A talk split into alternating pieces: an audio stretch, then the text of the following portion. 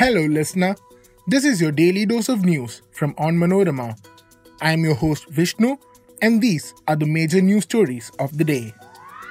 Karnataka High Court upholds hijab ban, says it is not an essential religious practice in Islam.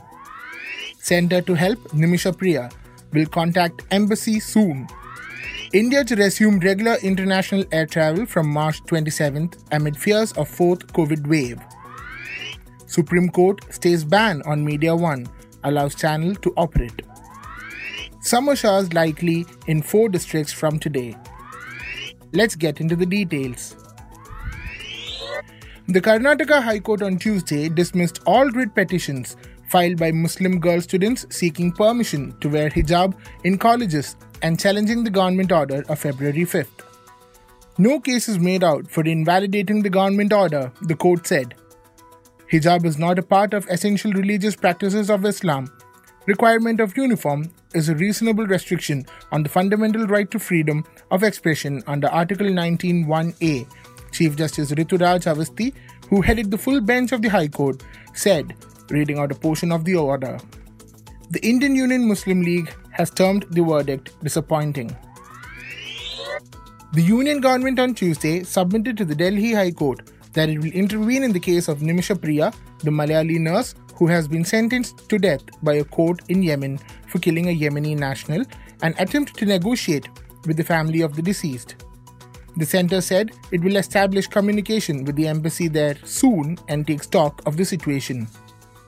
A petition filed by the Save Nimisha Priya International Action Council had sought the central government's intervention in the issue by negotiating with the family of the deceased and saving Nimisha by paying blood money.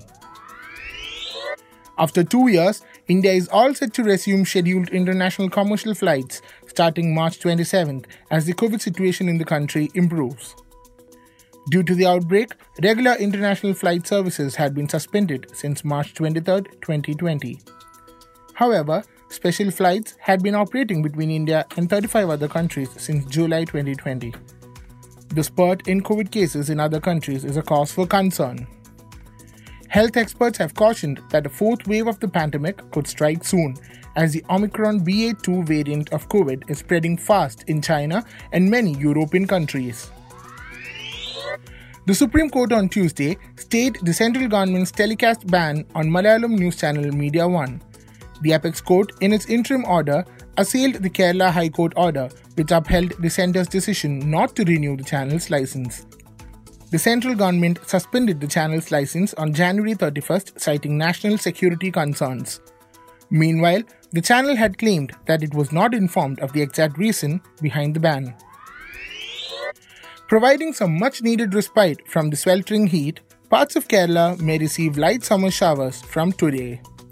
According to the Met Department, Kollam, Pathanamthitta, Alappuzha, and Ernakulam districts are likely to witness rainfall from Tuesday till Saturday. Meanwhile, the state is going through one of its harshest summers yet, with the majority of districts registering temperatures between 35 and 39 degrees Celsius. The IMD has warned of heat waves in Kollam, Kozhikode, Alappuzha, Kannur, Kottayam, and Thrissur this week. Now let's check out the COVID update. India on Monday logged 2,568 new cases pushing the overall tally to 4 crore 29 lakh 96,062, while the active cases dipped to 33,917. The death toll climbed to 5 lakh 15,974, with 97 more fatalities, according to the Union Health Ministry. While the daily positivity rate was recorded at 0.37%, the weekly positivity rate stood at 0.46%. That brings us to the end of this episode. Be sure to come back tomorrow. As always, thanks for listening to Daily News Dose.